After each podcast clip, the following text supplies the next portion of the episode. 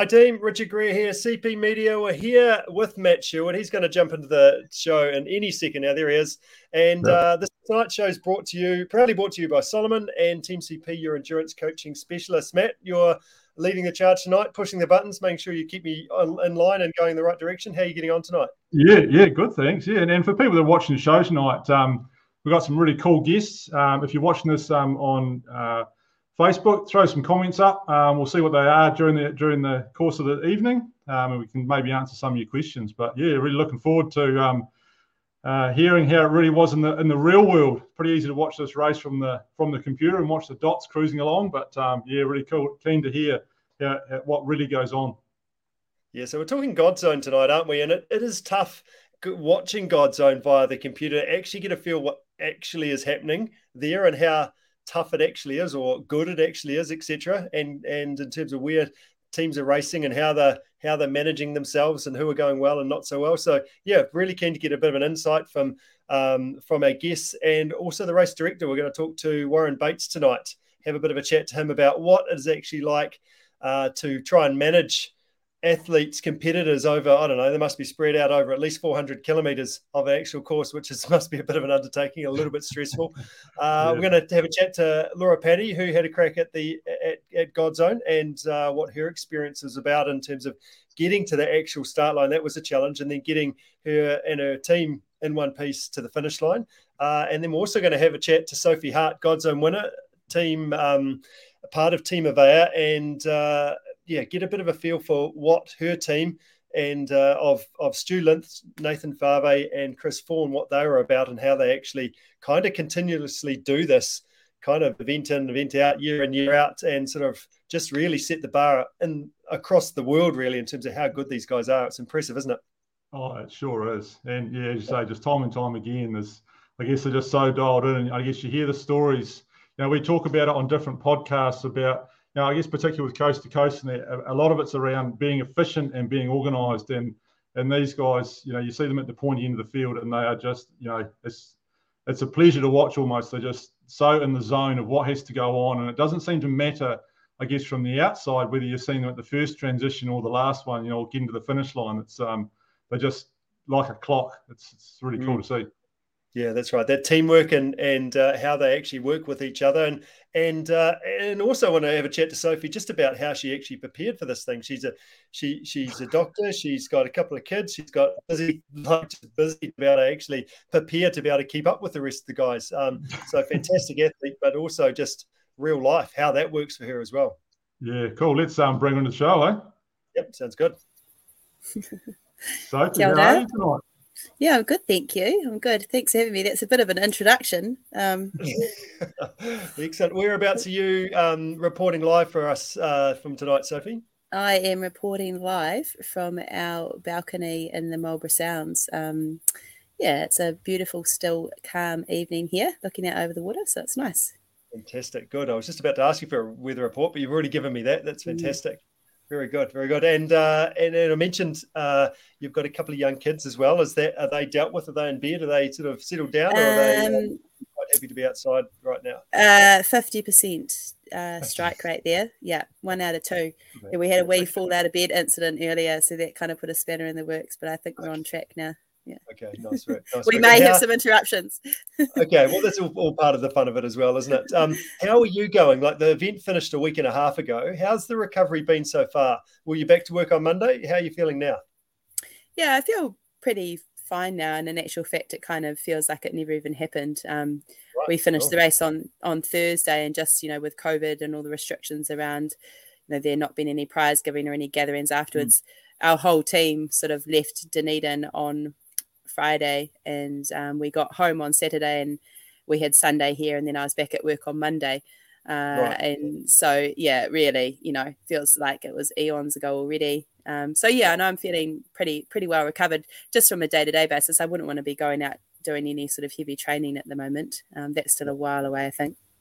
Yeah, yeah, yeah. Nice. So, how does it long does it usually take you to recover from something like this? Like, it's a big toll mm. on your body based on all that mm. that, that sleep deprivation and and just mm. the aside from that, just the physical challenge of the a massive week as well. Yeah. How did it usually take?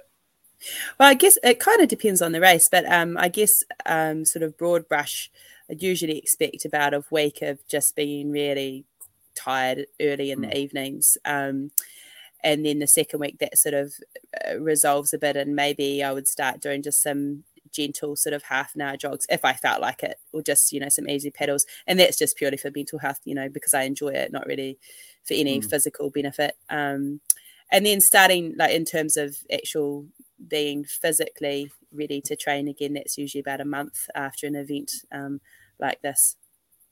Yeah, yeah, fantastic. So, can you just give us a bit of an overview, a bit of a recap on what the event was about? Like as I mentioned to Matt at, right, right at the start, like it's it's tough to watch a dot and get a feel for what's happening and try and see some updates that come through on social media, and they're always so much sparser than what you ever want them to be. It's tough to be able to cover this this yeah. epic event. So, give us a bit of a sort of overview of how it sort of unfolded for you guys. Um, oh, I think um, obviously we knew it was going to be a long course. We'd been warned about that for months and months in advance. You know, it's the tenth anniversary. They wanted to make a real, um, you know, uh, challenge, and they'd made that quite clear. So we um, started reasonably conservatively, um, mm-hmm. well, quite conservatively, just with the um, knowing that it was, you know, we were probably going to be out there for sort of five to seven days. Um, and then I think we just sort of, I don't know, the days just turn into a complete blur. Usually the first 24 hours, it's like, oh my God, this race is going to be so long. We're going to be out here forever. And then yeah. you just get into this rhythm. And then all of a sudden, day two, day three, day four are gone. And you can finally sort of eye up the finish line. Mm-hmm. Um, yeah, we sort of, um, we were really pleased with the way things went. We had a fairly smooth race. You know, we had no major sort of hiccups along the way. So it was good. Yeah, good stuff. Um, so, like for you guys, is it a team tactic to always kind of try and get to the front early and, and try and be out of sight, out of mind? Is that what you guys sort of try and shoot for? Because it tends to be what kind of happens. Mm, yeah, and certainly I think that's what people um, people have definitely said that in the past, and that's what some people think, but it's, it's definitely not. Um, right. Sometimes we just find ourselves out in the front, um, but you know. Uh, um, particularly internationally, you know, when you're at the world champs and things, we'd actually prefer probably to be sitting back in third and fourth a lot of the time. We don't mm. try to get to the front at all. And in the longer races, you know, it's sort of, um, you know, that's a, a really bad race plan to try and get to the front early because there's such a lot of course.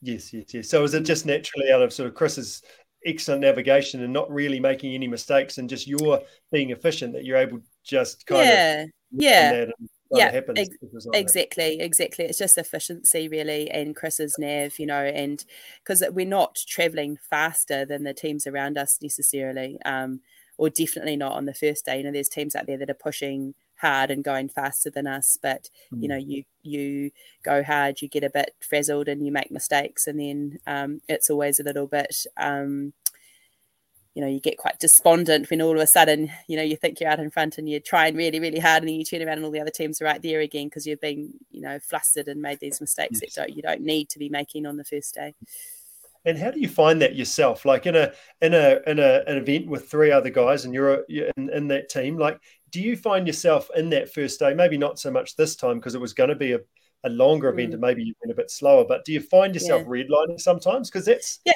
that's tough at yeah. the start of it like that yeah yeah, no, definitely. Yeah, definitely. There's been adventure races where um, I have been redlining. You know, I've got um, memories of redlining coming up through um, uh, the Homer Tunnel on our oh. bikes. Um, I think that was in the first God Zone. And, you know, yeah, the shorter races that are four days, absolutely, the pace is hot. Um, over the years, I have learned some strategies to try and sort of minimize um, my energy output you know really tucking myself in behind the guys on the bike and and even running you know i just sort of shuffle along behind them sort of at a good distance so i can kind of cut corners and you know yes. just kind of micro adjust from the back. So i've learned strategies along the way to sort of manage that a little bit. Yeah but it's absolutely definitely not and, and you're 100% right not in this race. The, the first day was nice and steady and slow and in particular because i was sort of carrying a bit of a uh, um, cough going into the event um, where, where we started out quite conservatively as well, which was good. Yeah, yeah, nice work. So, I mean, an adventure race compacts a lot of life into one week, isn't it? Um, often the highs are absolutely amazing, and the other hand, the lows can be pretty tough. So, yeah, you got one or two of those lows, like your first little intro, as I said, uh, summarize a race for for us. It sounded like, oh yeah, it was pretty good, thanks. So, but I'm sure there was a sort of sticky moments, or didn't all exactly go to plan, or you were just in the hurt locker at, at some point. Any of those that spring to mind?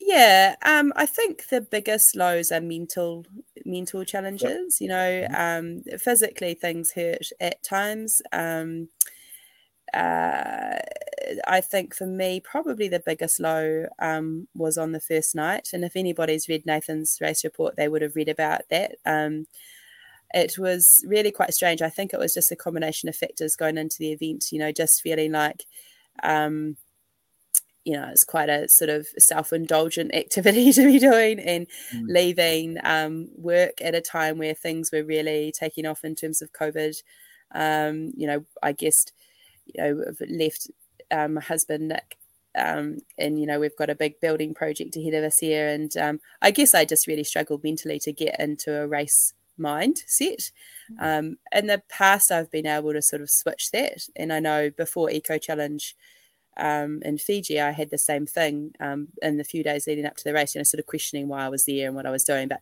I can really recall having sort of that um, distinctive change in mindset that actually I'd made that decision to be here.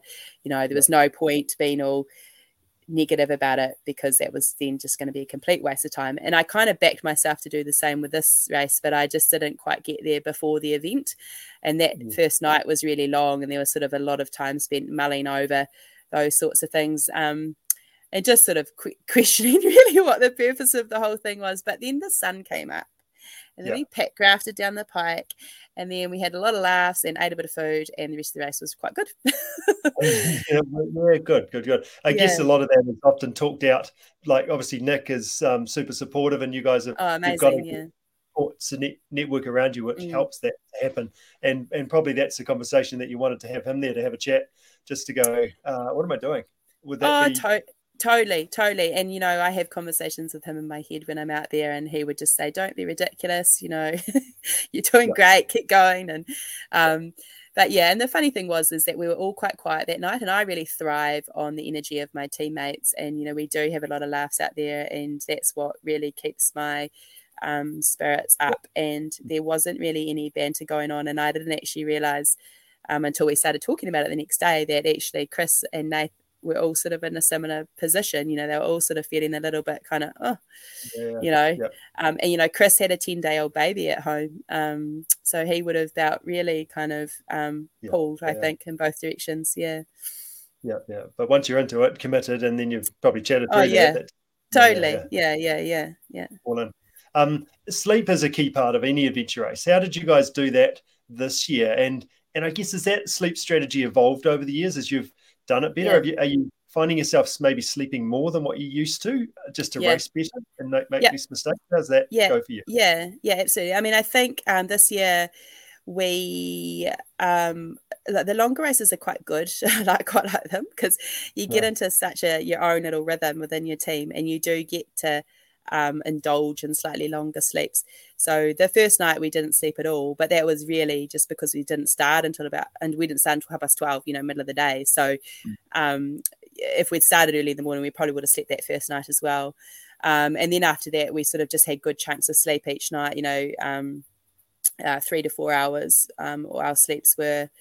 Um, we I think when you know going back a few years now, we probably didn't sleep as much, and um, I in particular was always reluctant to sleep, sort of in denial that I was tired and needed to sleep. Yeah. um, and but I do think you know our team's probably matured a bit in that sense as well. Um, Nathan's always sort of advocated to to sleep a bit more, um, uh, and then you know I've probably come on board with that mindset a bit more now. In these longer races, you just you have you have to kind of take those bigger sleeps. Um, you can't get by on just sort of two hours really. You just end up yeah, you just end up running yourself into the ground and all those things that crop up on day five, you know, that higher you know the higher rate of infections and injuries and um, foot troubles you know they're all mm-hmm. much more likely if you're not giving yourself that extra little bit of recovery Yeah, yeah. So three or four hours is actually, as you say, kind of almost luxurious, isn't it? Oh, absolutely, totally luxurious. yeah. yeah, yeah. And we were really fortunate too. Like most of our sleep, so there's one or two, one in particular, but my, the the rest of them were actually really good quality sleeps, and that makes quite a big difference too. You know, we were warm, we were dry. Um, They were in, you know, it was at a reasonable time of the night. You know, we could maximize um, getting rid of the sort of the witching hours. Um, so we were, it was that worked out quite well for us. Cool. And there's a bit of luck involved in that, but also good management and you guys actually working yeah. hard in those places and sort of preparing. Yeah. That's right. I think it was it was prob yeah, absolutely. It's a bit of both. A bit of luck that, you know, you come across a good place at the right time, but it, but also we're we're looking forward, you know, we're looking ahead and thinking, well, let's not sleep here, let's get to there and sleep, or yep. let's stop a bit earlier than what we normally would because this is a really great place and then we'll push on through. So yeah. Yep. Yeah, nice. Nutrition. It's a big one. Like you're it's a nutrition-a-thon, isn't it? Like if you're gonna fuel your body well, you're gonna go mm. well. If you're not gonna yeah. eat so well, you're gonna have a yeah. gut that's gonna be turning yeah. upside down. And mouth ulcers. Mm. Yeah, exactly. And that's what I want to talk to you about as well. Like what a week's worth of food, especially when you're doing what you're doing, yeah. is uh, pretty epic. What do you oh, eat? Do you have hot food? How do you manage your nutrition through through that witching hour, that 12 to 5 a.m. so we have a, a, real big range of food, you know, and I don't think it would be much different to any other team out there. We just have a lot of savory stuff, you know, chips and nuts and um, crackers and things, and then we have lollies and biscuits. And um, but the game changer, I think, for us, and this sounds like it's an advertisement, but it's not. But, um, Nathan's got a freeze dry meal company called Real Meals, and they're delicious meals, and you can actually rehydrate them with cold water. So right. we take a lot of them on course, and they have been a game changer. It's kind of hard to know what we did before they before we had them, and they're yeah. great. You know, um, we don't generally have hot food out on course, um, mm. but you know, um, with the luxury of a supported race, we definitely have hot food in transition areas for sure. Yeah. Yep, good. So that means you can just eat proper food, and that probably helps. Yeah. those mouth ulcers and things come out of just totally. too much sugar. Yeah, and, absolutely. And, and, you know, just that dry food, trying to put it in your mouth. And the other good thing about them is, is that they're really quite light. So if you're not entirely sure how long a stage is going to take, it's like, mm-hmm. well, actually, I don't want to be hungry, so I'm just going to chuck in another meal, and that can last you two hours. You know, it's quite yeah, a good sort of buffer. Yeah, they're really yeah, good. good. Yeah, fantastic. That's your that's your key your key go to. Um, yeah. How did you do go about training for this? As I mentioned, you're a busy lady, lots on, um, and your house was damaged as well. Yeah. Um, how did you do that uh, to be able to be at any sort of useful level to actually be able to to compete at the level that you were doing? Yeah. Uh, it it was really hard this time. Like I would say that it's probably one of the hardest um, build ups that I've had for all of the reasons that you just said. Um, mm uh, my, Nick is amazing. Um, uh, I don't really know how he puts up with me sometimes, but I guess I wouldn't. There are a couple of things. Normally, I would have a training program for an event like this, and I didn't this time, and I really regret that because it's my nature to um, feel like I should be maximizing every minute in the day. So if I'm at home and there's a spare hour, I kind of feel like oh, I should go for a run or, you know, I should be out pedaling. And so when mm. I'm not doing that, I'm like sort of plagued by this, you know, I should be out doing this. I should be out yeah. doing this.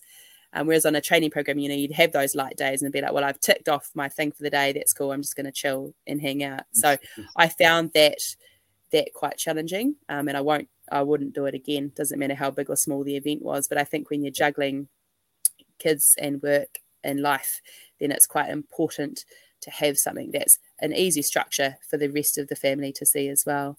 Mm-hmm. Um, we're also really fortunate in that my parents came down for a good chunk of time again to help out um, with the with the kids and um, also just to give yeah to give us a bit of support.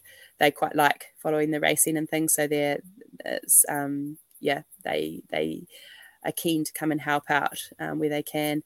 Um, in terms of actually the training, I guess I, you know, because I enjoy the training a lot, I just have a baseline throughout the whole year, really, um, and then just try and sort of ramp it up for sort of um, six weeks beforehand and slot it into kind of um, try and slot it into life as much as possible. So, mm. you know, if we're driving away for a holiday, I'll get a head start on the bike, or you know, Nick will pick me up, or you know, he'll kick me out the door a couple of hours out the road, and I'll finish off on a bike or something like that. And you know, I definitely try. It's key for me to get in some big hikes um, with the pack on, and um, Nathan and I managed to get out for a few missions together, which was really good. And once you know, I sort of got four or five decent days walking, like you know, 12, 12 hour give or take days, then I'm sort of my feet are starting to feel kind of ready. So yep. I managed to get that in do you do any overnight or late night type stuff, or is actually that just going to fatigue you?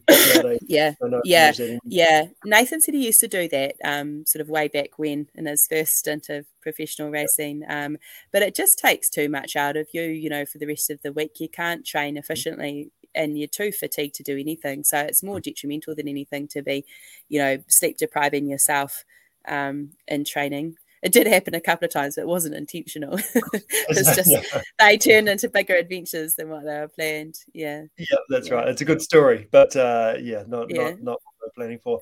Um, what would advice would you give for new athletes looking to take on Godzone? Because I know that's there's a lot of chat, and it's definitely sort of feels like it's kind of picking up and up to be honest in terms of yeah. the, the feel around and yeah it's pretty cool of, yeah yeah awesome. mm. so what are you any sort of key tips at all for new people well I I guess the biggest thing for me is having a really supportive team around you. You know, you kind of um, you do go through some really hard times, and you kind of want to be around people who you can connect with, and because um, for me, that's what gets gets me through. Um, you know, some of those hard times. Um, so you want to have a good team around you, um, and being sort of proficient at navigation. You know, you've got to have somebody who's pretty comfortable with maps and.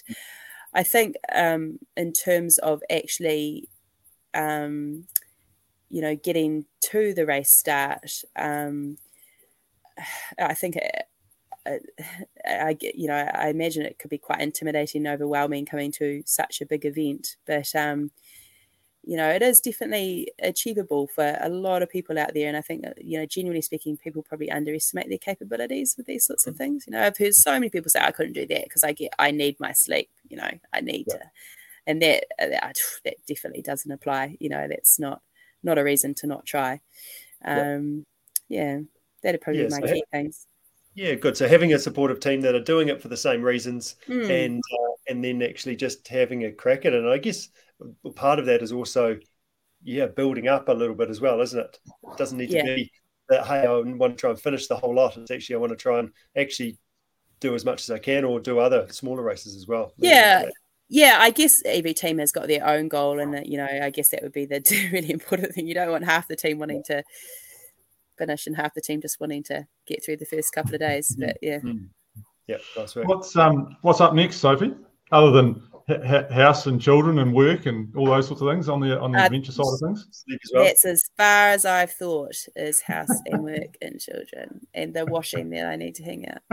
No, I um I yeah no I don't have anything on the horizon at the moment. Um, you know, life is different to when I used to race, and uh, it was all about well, yeah, I guess before kids is probably what I mean. You know, it was all about sort of training and racing in the next one. But um, now I'm just happy, just chilling and hanging out with the kids, and yeah, giving Nick a bit of time he's been Pretty out hunting. Awesome. He's he's been out hunting already, so that's good. yeah, that's awesome. Perfect. Yeah. Hey, I really appreciate your time, Sophie. But we're not um, finished with it just yet. We've got a quick five that we're going to rattle through, um, and uh, just off the top of your head, what can you come up with? So, um, uh, I wasn't warned about this.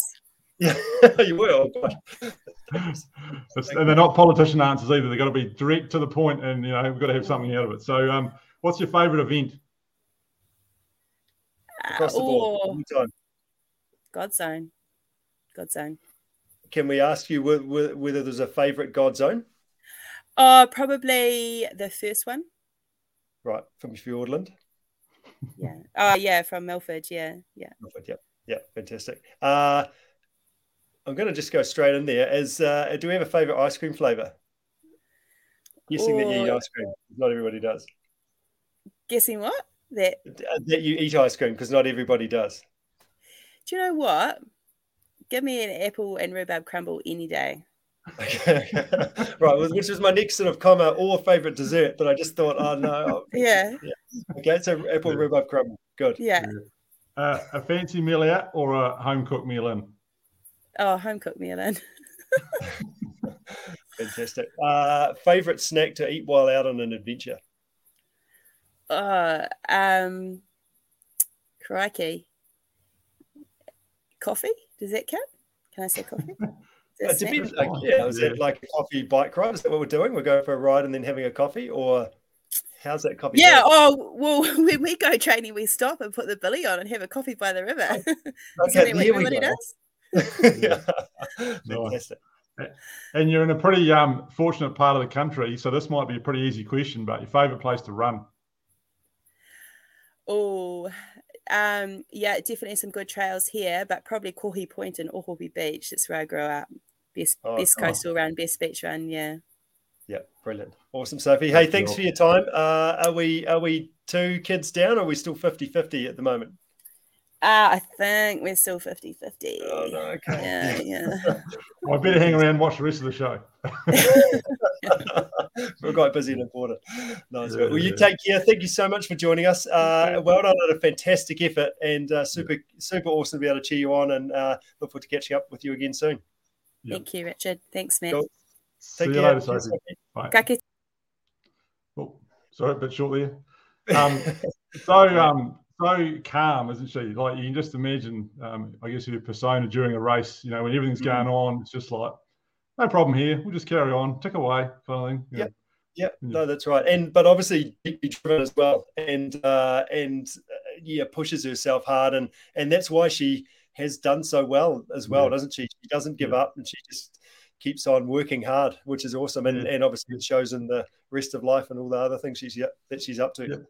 And I think that you know that sort of experience just kind of shows year after year, doesn't it? I mean, we talk about it on different podcasts and those sorts of things. And and when you can do a known race, you can identify when to kind of push hard and when to rest up, can't you? And I guess mm.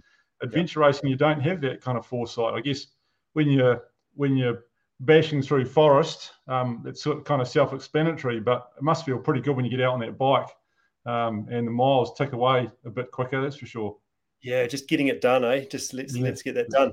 Um, yeah. Before we jump into catch up with Laura, I just want to have a quick sort of moment for a second, just to make sure that people that are listening to this are aware of our signature homes uh, emerging athlete program that we've got up and running. So basically, this is for any up and coming athlete between the ages of 17 and 25 for a year's worth of coaching and training support, strength training, nutrition, etc., to basically help them go from where they are now to where they want to go. And you don't need to be a New Zealand based athlete. You need to be just, hey, these are my goals and this is what I want to do. This is what I'm trying to be, um, etc. So buzz us an email um, if you're if you can't find that through our social media feed. And uh, yeah, we have uh, got a bunch of people that have put their name down already, but um, throw your name down. Super excited that Signature Homes have come on board with us. So uh, make sure you find out about that as well if you haven't already. If you know somebody or or you're that person that hey, that could be for me. Yep. No, really, a really good opportunity for somebody to get on, get on board and and set those goals, those big, hairy, yep. audacious goals that we all have, and um, get into it. Yeah, good stuff. So we've got Laura Paddy who's going to come on the show. Laura is uh, had a crack. This was actually a second crack at Godzone. Her first Godzone didn't last particularly long, and she ended up uh, oh well, uh, I think one of her teammates pulled out, and then she ended up going to run the Motutapu Ultra like the next day because um, she had all this pent up energy. So she wanted to go deep and see what she was capable of in Godzone, and I think she definitely got that this time around. Is she sitting in the yeah. background there? Yep. Now let's bring her on. Laura, how are you this evening? Yes, good, thank you. It's good. good. All recovered? Uh, getting there. Yep, I've had two two days now of no naps, so going well. Yeah. just about time to get back to work then. Yeah. That's awesome. Um, talk us through it, um, Laura. It's a, a big mission. What was your goals mm. coming into the event? Uh, our team goals were yeah to try that full course. So we wanted to yeah. try and finish as a complete team. Um, was definitely what we were aiming for. So to push ourselves as far as we could as a team, definitely we're all on that same page. Yeah. Nice. And why? Why Godzone? Uh, number one, I love the adventure. So it's choosing those races that you like to train for, really. Um, so the lead up was just as important as the race, and super enjoyed yeah. all the missions, um, making the most of what's out there. And then there's always that little bit maybe really. Um, a team race adds another dynamic to an individual race. So yeah, yeah just being able to um, push yourself, but also yeah, just sort of yeah, enjoying the outdoors and the and everything else you enjoy. I enjoy mountain biking, pack rafting, super fun, um, and then hiking. So yeah, it's good. Yeah, good, good, good. And you and, and you do you're not not averse to a solo mission, but you definitely enjoy hanging out with a few teammates as well. Yeah, even when I do a solo mission, I end up um, finding friends. So yeah, I, I, consider myself a fairly social person. Yeah. what did the training look like for you and the leader? Uh, well, we had um, a lot. Obviously, the big goal was was going to be the ultra run, so the Revenant in, in January. So we did a lot of time yep. on feet, which mm. for this particular Godzone was a godsend um, for mm-hmm. sure. Mm. And then in that short space in between, we had seven weeks after that to a recover and then b get some time in the saddle. Um, so sort of one big run. So that was mm-hmm. all ticking along quite nicely. Yeah, until three weeks out um, when I rolled my ankle pretty bad. So um, and had yeah, that that's black good. blue. Yeah. yeah, that's that whole thing about actually getting to the start line is often the toughest part of any event. How mm. did that? So, I mean, we talked through that and sort of figured it out mm. and did what we can. Um, yeah. I mean, it was almost a positive in the end, wasn't it, for you? Yeah. Actually, not being able to do too much in the lead up yeah. and kind of hoping your ankle was going to be okay. Yeah, yeah, pretty much. It made me back off pretty hard, um, which was good, and um, and put my feet up, but at the same time, well, I suppose it gave me more time to be organised too, which was quite nice. Mm-hmm. Um, so in the end, I got away with it extraordinarily well. Yeah, um, and didn't have one twinge out there, so um, blessing. Yeah. yeah, which is a tribute to you in terms of that rehab that you did. But I did uh, want you to get an X-ray when you showed me a picture of it because it looked mm. awful. Uh, mm. So yeah, that's that's awesome that you're able to not only line up but do well and not yeah. for it not to be an issue. That's awesome. Yeah, followed followed yep. all my physio's orders, got it ultrasounded, and yeah, we had we had some ligaments torn, but we knew which ones, and we knew yeah, did did what everyone told me to do. Tried to be a good patient, pretty much. oh, everything they told me to do apart from not do the race yeah. yeah, yeah. Uh, were you nervous standing on the start line? Often that's a place that you, there's a few butterflies going on. What was happening for you on the start line this time around? What's happening to me on the start line? I uh, didn't get a time to be nervous. I didn't have the best start to the race. Um, yeah, probably that, a liability. That was, that was, a leading question because I think I knew the answer. Tell us about that yeah so we got caught up in some roadworks, um, which just meant we were going to have an extra half hour buffer when we got there, which means we didn't. So it was all very rushed, getting the pack mm-hmm. line up, and unfortunately in wave three, you're parked quite a wee way from the start. So by the time we walked it all the way down, which is a good seven, eight minute walk with your Packraft, put the Packraft near, about to walk to the start line, and I didn't have the maps, compass, or the race passport on me. So um, the 30 seconds till start time, and our car's about 3k away. Um, yeah, I ran a I ran some probably a good three minute thirty k's there to go and find it, um, and we were the single little group of two Packrafts going in between wave three and wave four. This off we went, five minutes late. So um, probably shouldn't have panicked so much for an eight day race um, to get started, but um, anyway, we laughed about it later. Yeah, but I didn't have time to get nervous. No. and the boys were like, "You left it. Where is it?" So then you're off. Yeah, pretty much. What, yeah, I was like, "Oh, no, sorry." sorry. it wasn't the first time I had a few faux pas. I lost my bib for a while, and it was actually down my wet weather pants for about an hour. Okay, hmm. right, right. That's it. And and uh, after that, I would imagine that the maps weren't yours, and the the race passport wasn't yours, the compass wasn't yours, or how did that go for the rest of the race? it was still mine. Um, I tried to offer that race passport away a few times, but um, I just said don't lose it. So I tried my hardest not to. I never lost it. I just put it in really safe places that I couldn't find it. Yeah, yeah, yeah. That whole it made it thing. to the finish line, but it was a bit stressful. So bag's not again. I'm bag's not. Nobody wanted the responsibility. They'll give it to you. Yeah, yeah, yeah, That's awesome. Um, and uh, at that third stage, 155 k's of pack rafting and trekking. It was pretty epic. Uh, you also mm. ran into a few locals. Oh uh, yeah. On the lake as well. Tell us about this. Yeah, we ran to Bean Sprout on the coast. So um, the Sprouts um, oh, yes, have a, a, self-contained home next to one of the DOC huts. So they came out and said hi to us, and they're all connected to some Starlink satellite uh, internet, and so they're all following our teams and giving us the down low on everyone. Um, mm-hmm. So we had a chat with them, and then we got to Lake Alabaster. There's a guy in a dinghy. Um, and he was handing out beers to competitors. He doesn't like beer, but he gets given it. So a few teams actually did take it. We should have, we didn't, but um, a few teams took some beers off him. And then uh, if Richie ever listens to this, he needs to go back to Alabaster and give this guy his autograph. But he was actually secretly on the lake with a vivid in his hand, um, waiting for Richie's team to try and get Richie's signature. So he helped us pass a good 40 minutes just chatting to us, trout fishing, um, while we crafted the lake. But then he's been messaging the sprouts on the coast, and yeah, so it all they all know each other, and it was just great. Great to see the locals loving it, following us, cheering us on. Um, and there were some water aid stations people put outside their houses, and it just means a lot. So locals getting behind it was so cool. Yeah, that's super cool. But Richie had already pulled out by that stage, so he'd never actually arrived yeah. across the lake. So that's pretty gutting, isn't it? No, so yeah, that's what I mean. If he ever listens to this, then you got to go find the man. He's got an airstrip yep. in there somewhere. Classic. Um, there's there's plenty of type two fun in any adventure race, and the other bits that are actually just not two fun at all. They're just downright ugly. Did you have any dark moments for yourself during the race that you're like, oh, that on reflection you can have a laugh, but on the time they weren't that flash? Yeah, definitely. Like not dark where I didn't think I could keep going, but dark as in um, just a stage three when we were doing that Hidden Falls Creek part. So we were averaging probably 500 meters in an hour. It went on for a long time. It was raining. It was mm. dark. We had camped in a swamp. We didn't know how far away from the river we could have been. Um, big shout out to Team Meridian there, um, helping. I think the two teams got along really well, and we sort of supported each other through. A, a, a, yeah, there was a lot of hazards and danger out there, and it suddenly didn't become about Godzone anymore. It just became about getting the team out. It was taking longer, just about being safe, um, and suddenly you were like, pretty much stuff this race. We just got to look after each other. So mm. um, this is no longer a race. This is us being in the bush with likely going to run out of a bit of food. Um, it is wet and miserable. We're sleeping in a swamp.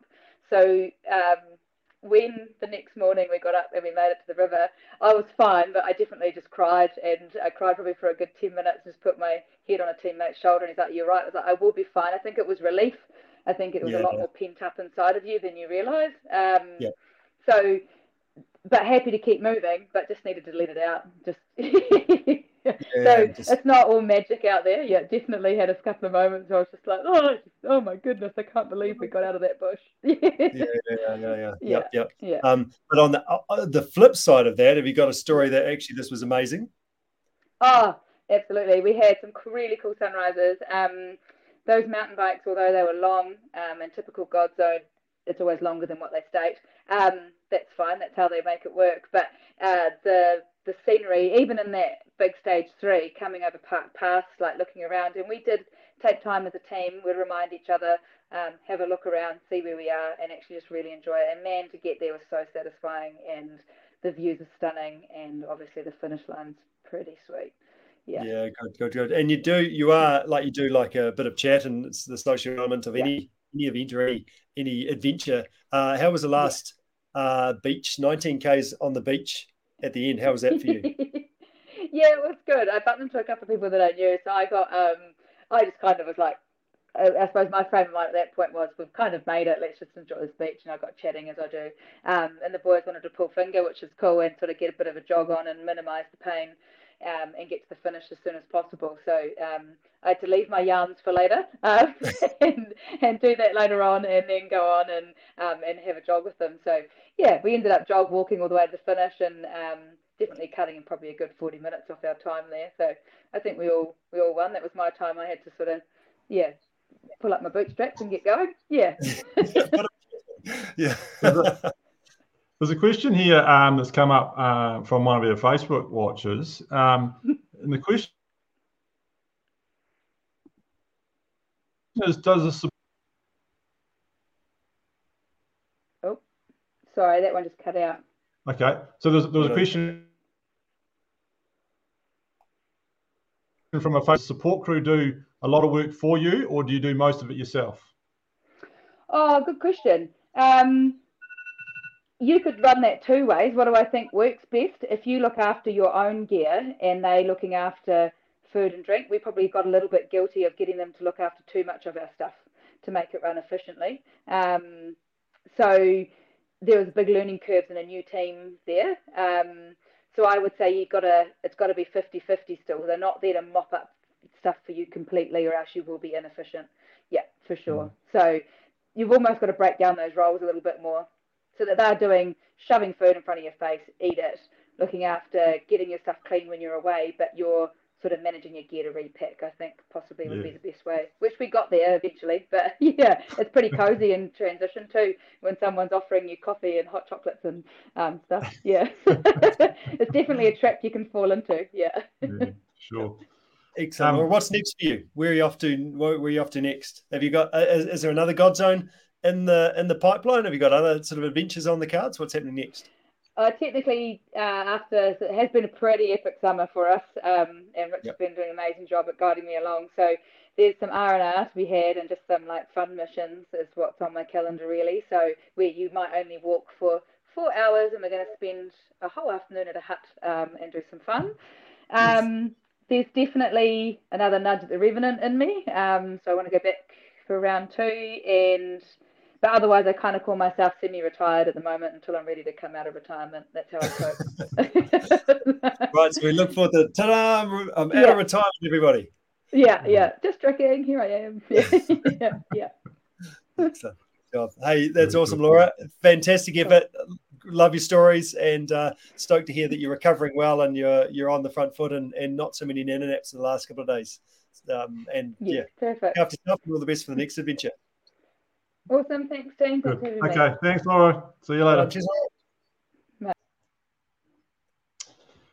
It's the sort of event that just must have so many stories. You know, I guess you think of people that have done it once or done half of it, even. You know, some of the people yeah. that do the get short coursed and, and still miss out a bunch. They, they must still have so many stories to tell. Um, and, and, and the worse it goes, the better the stories are often as well, aren't they? That's uh, yeah, that's yeah. yeah, yeah. I think yeah. Um, leaving your map in the car before the start line. I didn't ask Sophie about that, but uh, that's pretty funny. Yeah, things you learn. It's um, failure's just feedback, right? It's um, it is, every, yep, every time you're learning something. Yeah, that's right. That's right. So, who else we got on the show tonight? One more guest.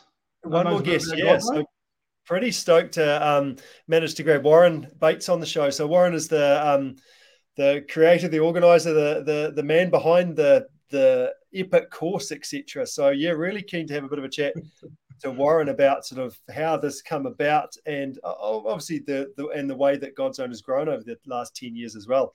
Um, is, just just before I bring him on, he's yes. he's probably the sort of person that's got heaps of mates but heaps of enemies over about a seven day period. yes, that's right. I talked to Adam as uh, offsider, and he said he was he couldn't talk tonight because he's going into uh, Fiordland to repent all his sins from uh, from the previous week. So um, yeah, we'll oh, let's, let's bring him in. Warren, how are we tonight? I'm good. Thanks for having me. Yeah. Um, as I said, probably the best month of my life is the month after Godzone. So uh, feeling a little bit less stressed, but um, happy. Good, good, good. So on on reflection, like obviously um, any event organizer, it's a massive deal, and and obviously I think I mentioned earlier on that you must be must be pretty stressful having like competitive strewn across the whole of the South Island. It's a big job. I don't know how how much were they spread out at their most spread out point? Was it 400 kilometers? More than that? Um, yeah, days and kilometers. And mm. if we didn't short course people, the difference between Avaya and Sophie's team and the back markers would be colossal. So, yes. um, yeah, it's uh, it's a big exercise in logistics and personnel management and mm. safety, walking that tightrope of risk and return. Yes. And yeah, we just sort of juggle. Most people are signing up for a real adventure, I guess, and they don't want to be. I don't don't think they want things sugar coated, but mm. you know we're also mindful of what can go what can go wrong, and um, it's a bit of a balancing act. But I think we've pretty much got most things about right over ten years, and uh, yeah, yeah, we're right. still going. And and what I love about what you've done, sort of as it's evolved from like used to be the Southern Traverses, is just the way that you get people to the finish line and people to have positive experiences. And no matter what's gone on before, if the teammates pulled out, or actually you're going to need to be short course, but you can still get across that finish line and and uh, and see your supporters and have that positive experience. I think you do a super job at that. Yeah, i have always been of the opinion and actually think the guys at the back of the field actually have a harder job of it than the guys at the front mm. who can just, you know, Chris doesn't put a foot wrong and they blitz through the course and there they go, four or five days. And then you think about the poor people who are out there for 10 days, you know, death by a thousand cuts, really. Yes. And, you know, they're having a much tougher time of it. They have to carry more food because a stage mm-hmm. which takes those teams two days takes them four and yeah. their kit isn't quite well dialed in and they get foot problems because they're on their feet for four days instead of two. So the problems yeah. compound.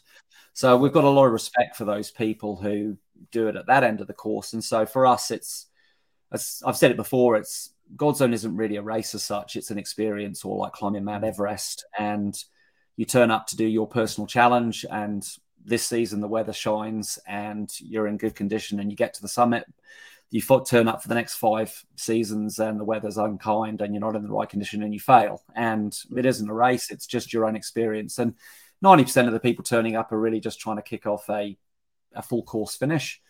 And then there's a few at the pointy end who are looking for podiums and stuff. And, uh, you know, I guess the ethos of the event is around that sense that anybody 70 or 17 years old can come and have a go at their personal Everest. And lots fail in the history of the event. More failed than have finished. But that's what it is, and hopefully people will continue to try and give it a go. Mm-hmm, mm-hmm.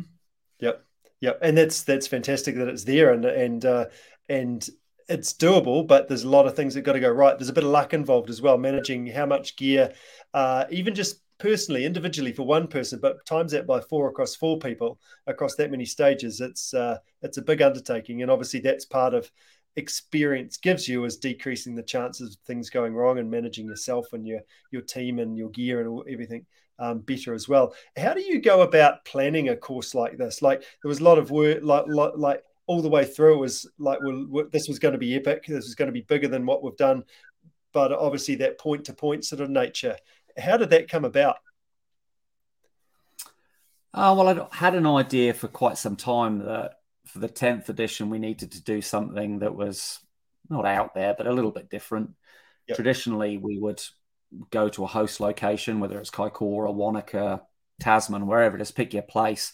Mm. We decide to showcase the event there. We jump on board with those people. Do we do a showcase of that region, then we move on.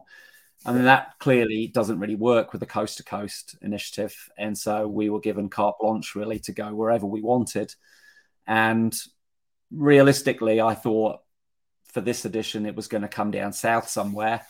And when I started doing my research, I realized there's not too many easy ways to cross the Southern Alps. And yeah. so that sort of like drilled it down to a few locations. And then I really had this idea that I wanted to do as much variety of terrain um, that we could cram in without too many of the stages feeling like they were just transit legs because like we've done an amazing section and then our bugger we've got to do 200 k's bike riding because we've got to get to somewhere else yeah.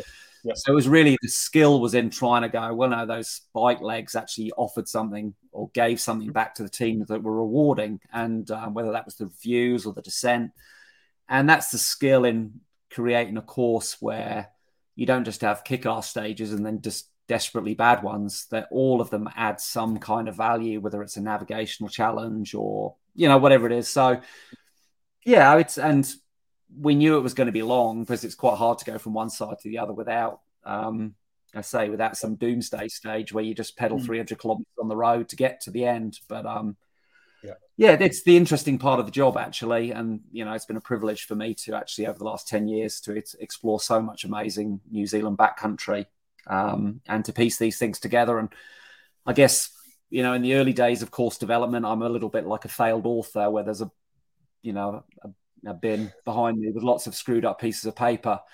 But over the years, I've just got a little bit better at knowing what works and what doesn't work. And the, the pile near the bin is a little bit smaller than it used to be. So um, hopefully it works.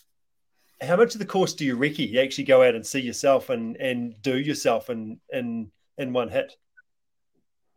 Uh, in one hit, none of it. Or, or like, like, for example, that 155 I'm not go and do pieces of that, or did you like? Yeah. Oh like, no, all, all of it, all of it. I mean, to some extent. I mean, the reality is, is you know, for example, the Eyre Mountains is a was a, a big trekking stage in the middle of the race, stage five, and um, mm-hmm.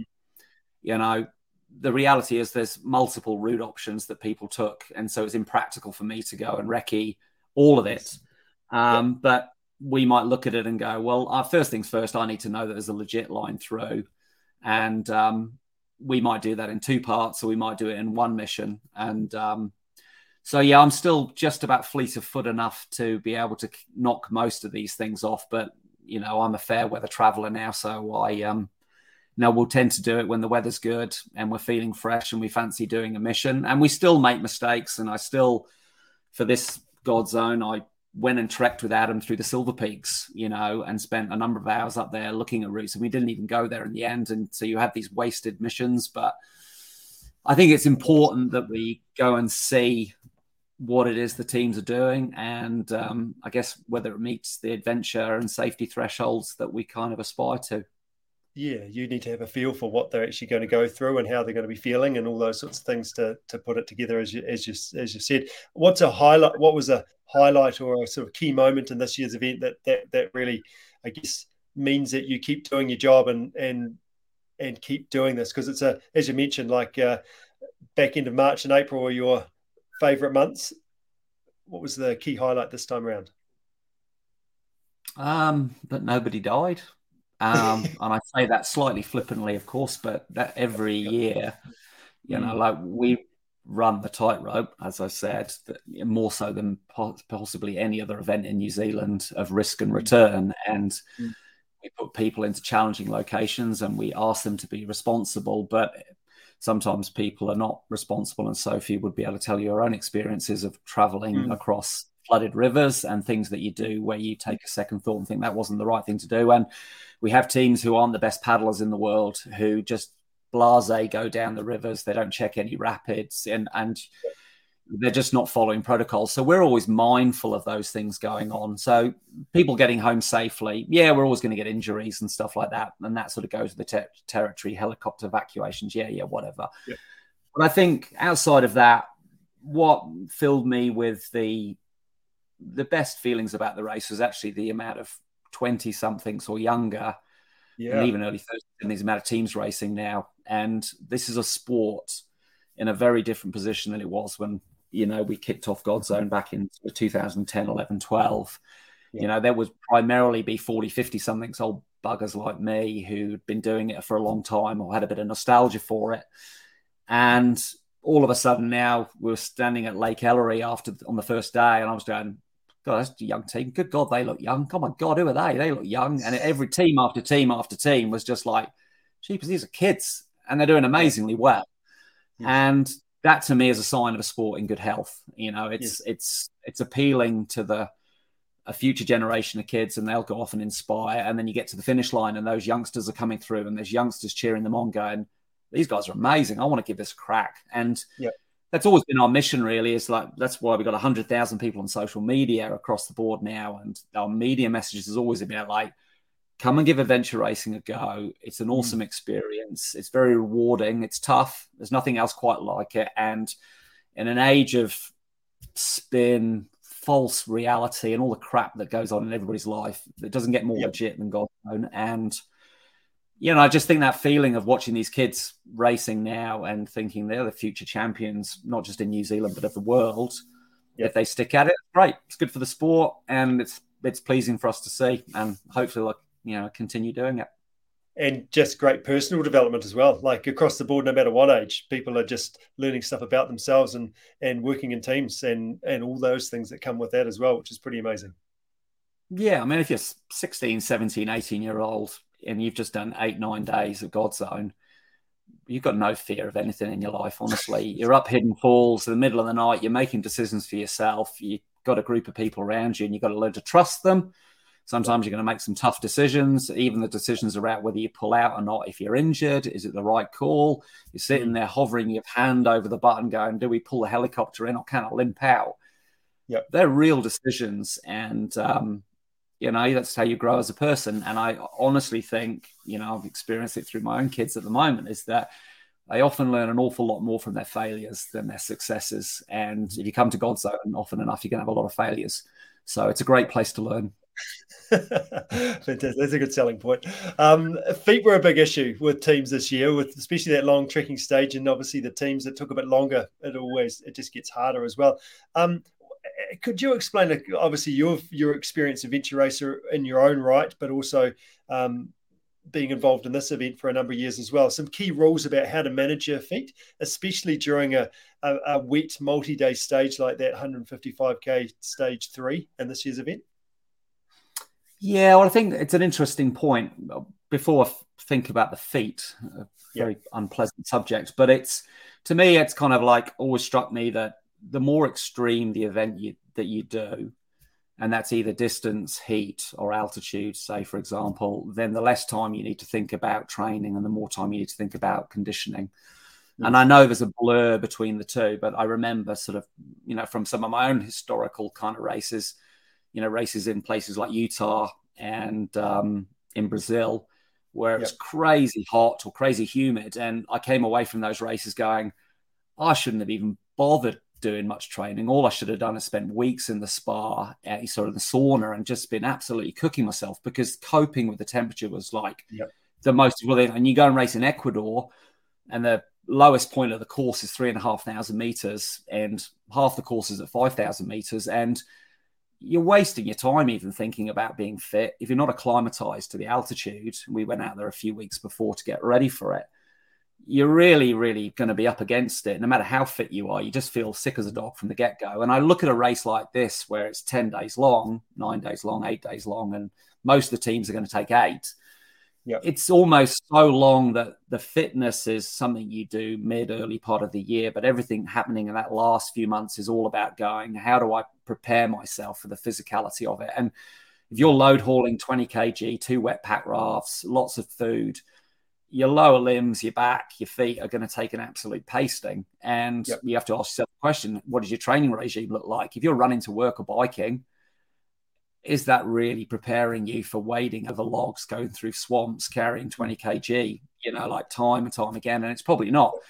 And it's no surprises that Avaya and those guys who are so experienced at that load hauling and carrying those weights in difficult terrain, didn't suffer the lower leg injuries. Their feet were in relatively good condition, and um, you know that allows you to not necessarily enjoy the experience, but at least to be able to think about something other than how sore your feet are every time you put your feet down. Um, so I think conditioning is such a, a vital part of it, and I think you know anything over three four days it should be such an important part of your preparation you know getting ready for those things and it seems a funny thing but I still see people now like coming out after the first bike ride and their ass is so sore that they can't even put it down on the saddle. And you're going, you know, what have you been doing? You know, you need to sort of think about how you can deal with that. And if you're someone that's particularly prone to that, then you need to be looking at alternatives going, don't carry a backpack, get all the mm. weight on the bike, because every bit of weight you put in on your back, which is just being driven through your saddle, is just going to increase the discomfort. Yeah. I mean, one thing from the feet perspective that really worked well for me back in the day because I never had great feet was um, something that Ian Edmond actually put me onto a long, long time ago. Was that in the six eight weeks before the race, I just go completely barefoot everywhere, and I would just build up time on concrete, and it would be painful for the first ten minutes, mm-hmm. you know, and then by two days later, I'm running for twenty minutes on the concrete. Three days later, I'm running for 30 minutes on the concrete. And it's amazing how tough your feet will right. get. You yep. know, it's that period of kind of like adaptation, recovery, adaptation, recovery. And you're not looking for feet that end up looking like, you know, hunks of wood. They need to be tough but supple. And yep. I think there's a bit of work that people could do to actually allow themselves to go, well, I know it's going to be tough. And I know a lot of this event is in my head. But if I'm not moaning every time my feet hit the ground, I'm not complaining every time I put my bum on the saddle, I'm not really sore every time my um, you know backpack goes on my shoulders, then everything else can actually seem like quite a breeze. Yes, yes, yes, and you can end up enjoying that experience so much more rather than just suffering, etc. During it. Yeah, well, there's plenty enough suffering rather than to add to it, and you know you should be doing everything in your hand, everything in your power, yeah, to remove those little niggles. And um, sometimes it is the the little niggles which just eat away at you day after day after day and it's like just this is just is so painful it's just unpleasant and yeah, there were plenty of problem feet at the event, and yeah, anything you can do to mitigate that is is a win. Yep, yep, yep. So, so on that whole, hey, we're looking to do this for the first time. You've already talked about, I think, a number of them in terms of like conditioning your feet, conditioning your bum, uh, getting your, I guess, just your systems in place. But do you have some key kind of pitfalls, mistakes that that first timers or, or people that aren't so experienced tend to make, either either from a just a actual racecraft, race strategy sort of situation? Well, first thing I'd say is, I mean, it's statement the obvious, but a lot of teams just come in straight and go to the pure race because they see it as like the holy grail. And yes. a lot of them fail. And it's like, well, there's a pursuit race there, which is still really, really difficult. Yeah. And maybe is the place for those guys to cut their teeth first time out. But, mm-hmm. you know, we try not to be elitist. And if you want to come and give the pure race a crack, then I say it every year, but, you know, most people fail because they mistake make mistakes with navigation and they're ill prepared for what's ahead and then the third thing which a lot of teams get wrong is team dynamics and every year we say to people you know have a sit down ensure you're all on the same page and the reality is i you know i i don't like confrontation i want to sit down with these three compatriots of mine and i want to feel all warm and fuzzy that we've got a common goal but in the back of my head i'm thinking now i want to win I want a podium. And I don't tell them. And then you get halfway through the race, and those three laggards are going, well, we just want to just cruise on through and we don't, we're happy with the short course. We're broken. And those sorts of things can lead to problems, I guess. But I think you just got to like, we've had examples of people who've come to the event first time out. I think we had a vets team that came in a number of years ago and they raced real smart. Mm-hmm. They used their brains and you know, they were adequately fit and they just ticked on through it and made a very good fist of it. Um, so, I mean, obviously, if you can get to someone like yourselves and actually develop a, pro- a program and stick to the program and have a decent conditioning period, you know, in that lead up, I think that makes a lot of sense. I just, you just got to be realistic about your goals. And for most teams, that really is just really just, you know, just come to a, you know, a full course finish if you can make it. Yes, yes, yeah, yep, fantastic. Some awesome, awesome words of wisdom. Um, it's Godzone ten. Um, what's what's up next? Is it Godzone eleven, or, or what else is on the cards, or is it a bit early to t- talk about that now? No, no, we've signed contracts. There is going to be a chapter eleven. Um, I always say never again, um, but um, I just sort of feel with the while New Zealand, if there's a desire for me and the team to put this on, and the sport is in a good state, and we're starting to see these youngsters through, then I think it's important for us to continue leading and pushing things forward. And we've got some developments that we'd like to do, which would continue to raise the profile and use the sort of media reach and the social media reach that we have, which is by far the biggest of this sport anywhere in the world to actually right. say that New Zealand continues to be the home of adventure racing and we're going to produce these future champions and we want to look at some stuff around kit and we want to look at some stuff around race formats. We want to look at stuff around some serious prize money to hopefully elevate this into the national consciousness to say uh, being an adventure race is a, is a cool thing to be. Mm. yep, yep. Fantastic. That's exciting. And I guess um, just one more one more comment, I guess, is that probably, I mean, very, very fortunate, I guess, for you guys to be able to run the event this year. But I guess it's pretty cool that whilst there were some internationals within the field, um, a, a, large majority of it was was Kiwis, right? So pretty cool to have have that sort of uptake of, of locals. Oh yeah, no, the, the demand is amazing. I said like we didn't know. You never know before you open up entries, but we literally sold out in like a minute. And um, you know, at one point we had like 140 teams registered you know, those, that first morning, and we're like, this is unreal. Like, no expedition race ever in the history of the sport in like 30 plus years has ever done much more than 100. We've been close a number of times, and you know, just it's just crazy. And we can, you know, bar COVID, just even if it was just been Kiwi teams, we'd have been at 100. And we've got 35 international teams just sitting there rolling over for next year. So um, it's really positive and I do feel like internationals feel like coming to own, and New Zealand is the holy grail of adventure racing. Sure, it's expensive, it's a pain in the backside to get here and stuff, but this is they want to race against Kiwis, they want to race in New Zealand. It's the ultimate test. And so hopefully we'll see a load of them here next year and it'll be really exciting. Yeah, fantastic. Warren, love what you do. You're you're um and and and just the way that you've driven the sport and and uh, over the last 10 years really it's a testament to you and your team on the, how those youngsters are coming through and and you've got this big hairy goal that's sitting out there. And it's not something that like just to say that you've actually finished it is pretty amazing. So yeah hats off to you. I love what you do and uh, well done for challenging a whole bunch of different people to see what they can actually do for themselves and um, have the, all that personal growth and, and a bunch of fun and adventures along the way. So really appreciate your time and uh, all the best for having a bit of R and R. Hopefully you got a few uh, nana naps and things lined up for the next few days, and um, look forward to catching up with you again soon. No, no, I appreciate it. Thanks very much. Good nice work, Warren. We'll see you next year. Yeah, yeah, cool. Cheers, Warren. Thank you. Some pretty good insights, isn't it? Um, when, yeah, when we talk about. Oh, it's hard sorry. to hard to do these conversations and go. Oh, I'm not sure if uh, how's how's the start line looking for next year. Yeah, and I think that's the thing, isn't it? You kind of your, your, your body pro your, your mind processes things. It's like you think about these fabulous sunrises that, that everyone tonight uh, has spoken about and the, the cool scenery you go to, but then there's the oh there's the food and the and the bad feet and the carrying a pack raft for, for three days and and those sorts of things. But that's that's just the challenge, isn't it? And the, the um, you've got to put yourself out there and um, and get into it.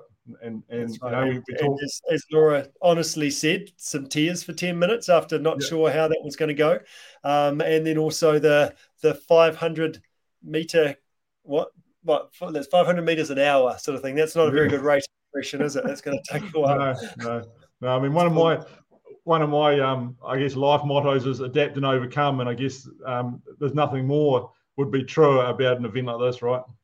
Yeah, yeah, absolutely. No, pretty, pretty impressive. So I'll, uh, I'll look forward to your inquiry uh, tomorrow morning about getting that conditioning program sorted, Matt. yep, you know, I'll put the shoes away and um, we'll be into it. Sorry, uh, be not tell, be not going to say that to Oscar. You're going to, like, I want to buy some bare feet. Where do I get those from? exactly. So yeah. a massive thanks to Sophie, to Laura, and to Warren for joining us. They're fantastic insights tonight, and and uh, well done on on just a fantastic Godzone each of them had. It was absolutely mm. brilliant, and, and all those others that are out there pushing the boundaries, having a crack at it. Um, hats off to all of you. Absolutely fantastic, and um, thanks for holding the show together tonight, pushing the buttons, Matt. You've done super no well, problem. and. Uh, yeah, until next time, Team CP, your endurance coaching specialist, and th- big thanks to Salomon uh, for helping us put to, tonight's show together as well. Yep. All right, you uh, go and put your feet up, Rich, and um, see you next at the next show. Yep. Over and out. Cheers, Matt. See ya.